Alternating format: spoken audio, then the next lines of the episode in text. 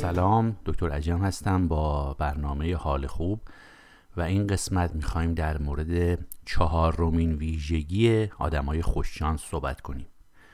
خب قسمت قبلی در مورد اینکه آدم خوششانس دست به عمل می‌زنه و اینکه هر برکتی هست در حرکت هست صحبت کردیم. آخرین ویژگی که البته مدون شده خب ویژگی هاشون ممکنه زیاد باشه ولی اینایی که توی کتابا اومده و روش کار شده اینه که آدم خوششانس به اقدام و عمل ادامه میده تا به نتیجه برسه.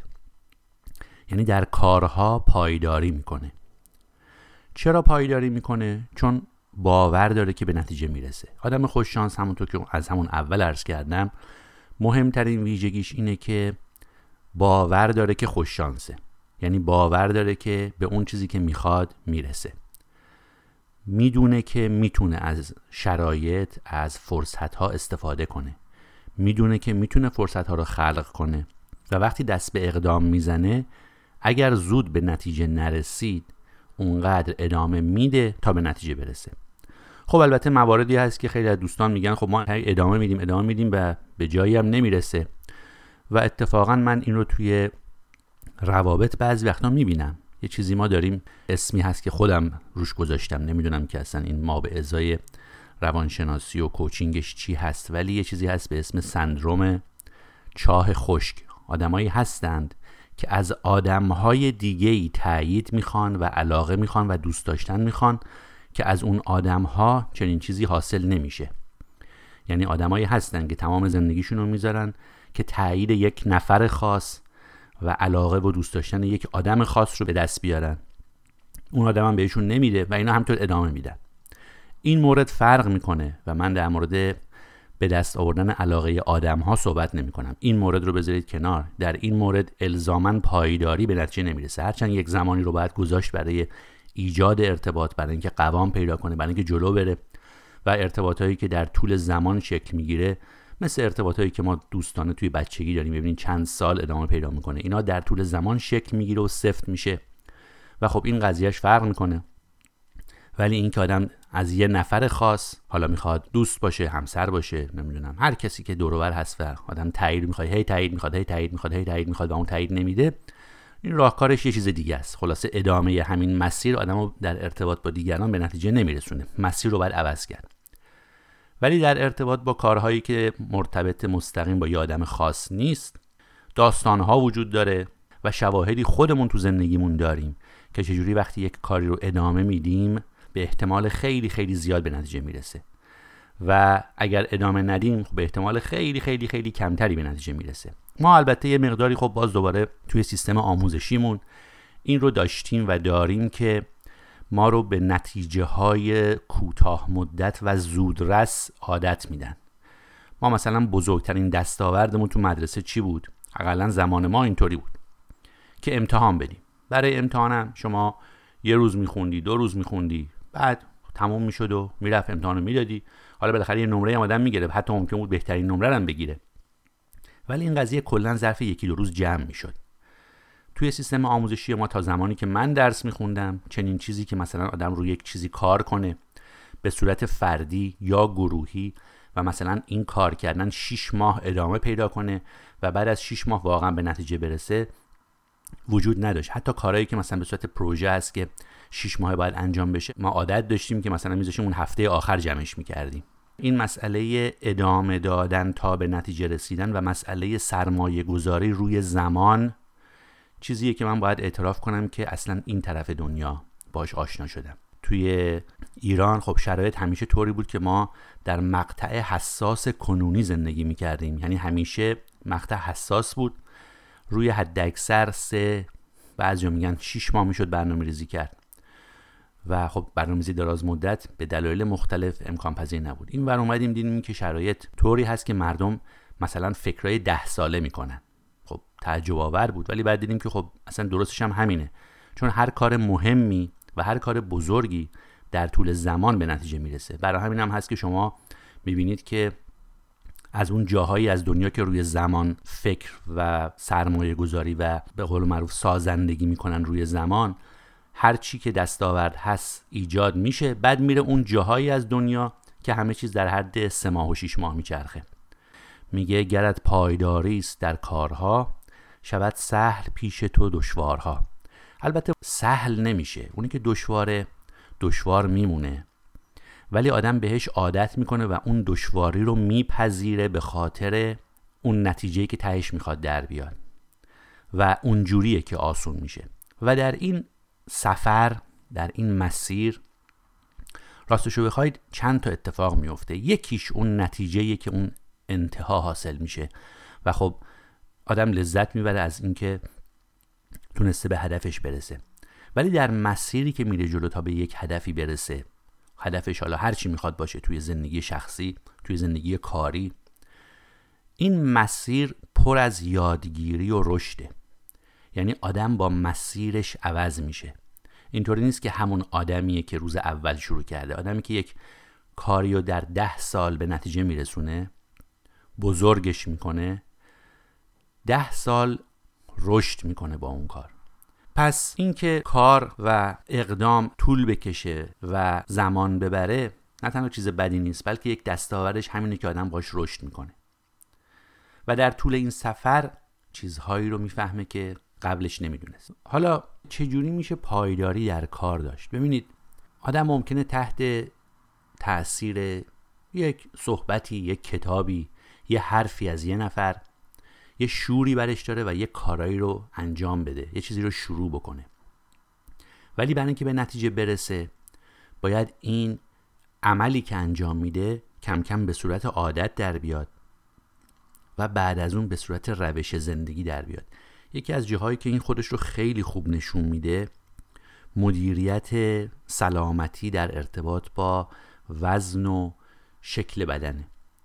آدم ممکنه تصمیم بگیره که روی بدنش کار بکنه و از وضعیتی که هست خارجش کنه و به سمت وضعیت بهتری ببره. حالا می‌خواد وزن کم کنه می‌خواد بدنش رو ورزیده کنه. این شور و اشتیاق دو سه روز ادامه پیدا می‌کنه. بعد از دو سه روز کم کم فروکش می‌کنه.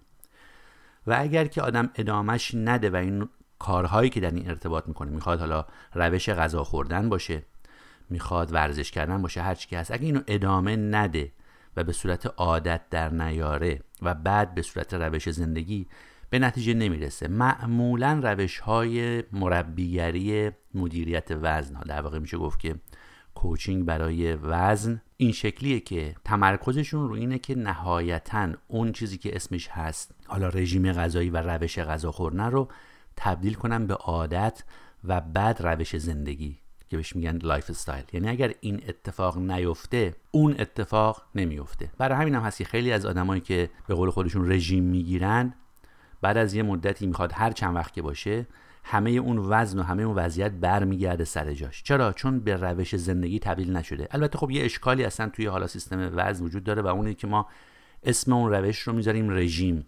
رژیم چیزیه که باید موقت باشه دیگه. یعنی یه چیزی که تغییر می‌کنه. رژیم غذایی یه چیزیه که شما یه مدت می‌گیری بعد ولش می‌کنی. بعدش که ولش کردی دوباره همه چی برمیگرده سر جاش.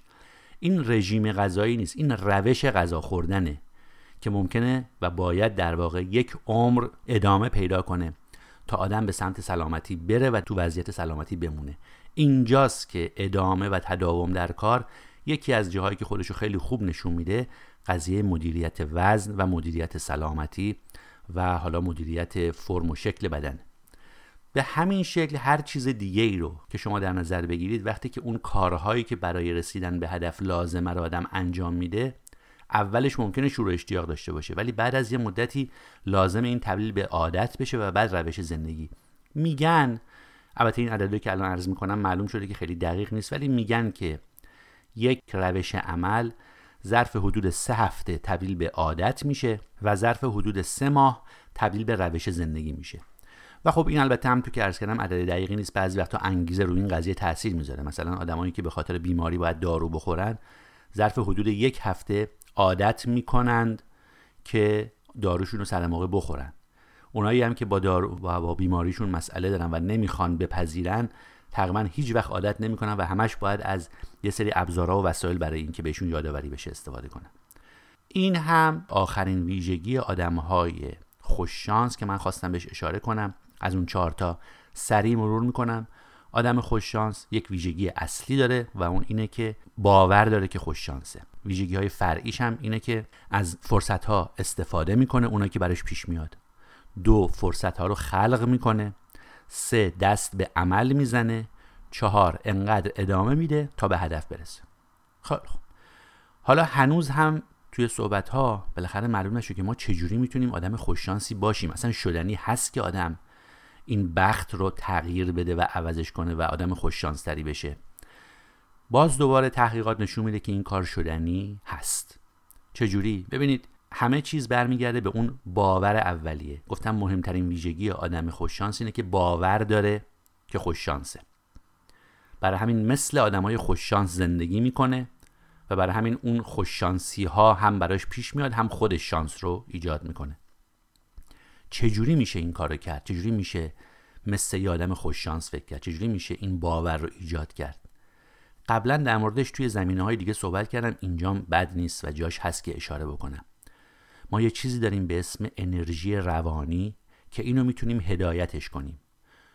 چجوری میشه انرژی روانی رو هدایت کرد؟ انرژی روانی اصلا چی هست؟ انرژی روانی تشکیل شده از توجه. شما به هر چی که توجه بکنید اون رو رشد می‌دید و اون رو زیاد می‌کنید.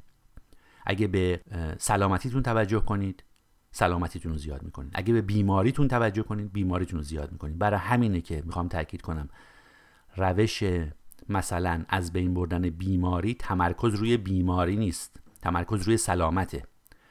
روش از بین بردن جهل تمرکز روی دانش و یادگیریه. روش از بین بردن فقر تمرکز روی ایجاد ثروته. شما با فقر نمی‌تونی مبارزه کنی. شما نمی‌تونی با تاریکی مبارزه کنی. فقط می‌تونی چراغ روشن کنی تاریکی از بین میره. اینو توی یکی از پستای فیسبوکی هم فکر می‌کنم که گذاشته بودم چون دوستان در مورد از بین بردن احساسای بد میپرسیدن. چجوری می‌تونیم توی قضیه شانس ازش استفاده کنیم؟ وقتی شما خوششانسی هایی که براتون پیش میاد یا خودتون به وجود آوردین جایی که عمل کردین اقدام کردین پاش وایسادین و به نتیجه رسیدین رو تو ذهنتون میارین و اونها رو میشمرین.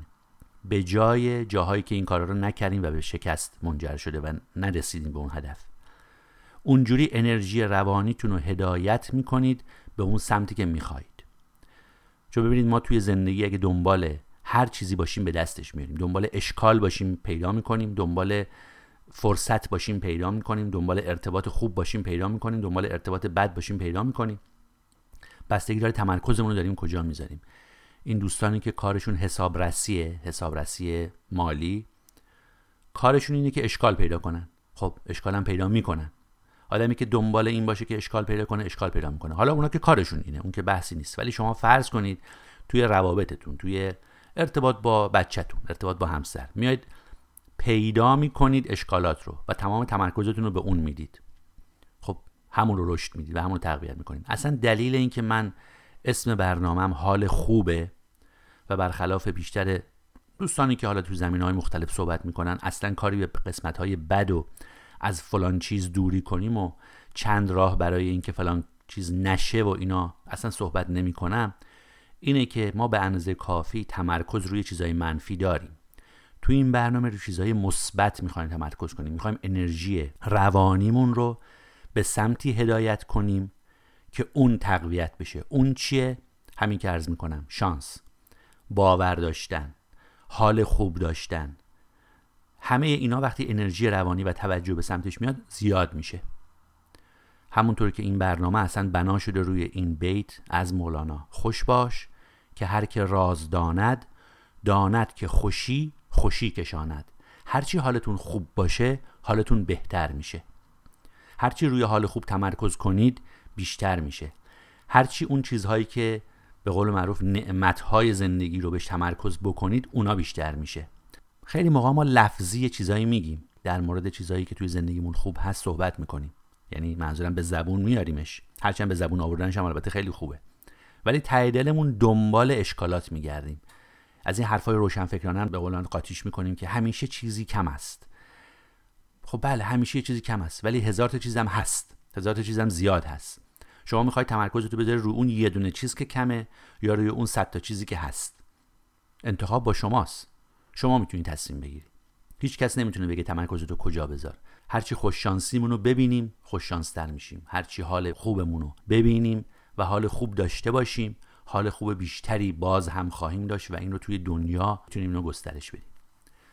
خب فکر می‌کنم که با این صحبتی که الان کردیم اون بخش از برنامه که در ارتباط با مبانی علمی شانس بود تموم میشه. و حالا اگر که وسطش صحبت های جالب دیگه پیش بیاد که هیچ اگر نه می‌خوایم بریم و یک کمی هم به مبانی علمی قانون جذب بپردازیم تو برنامه های آینده. از اینکه تا اینجا با من همراه بودین خیلی متشکرم و برای همتون حال خیلی خوبی آرزو می‌کنم.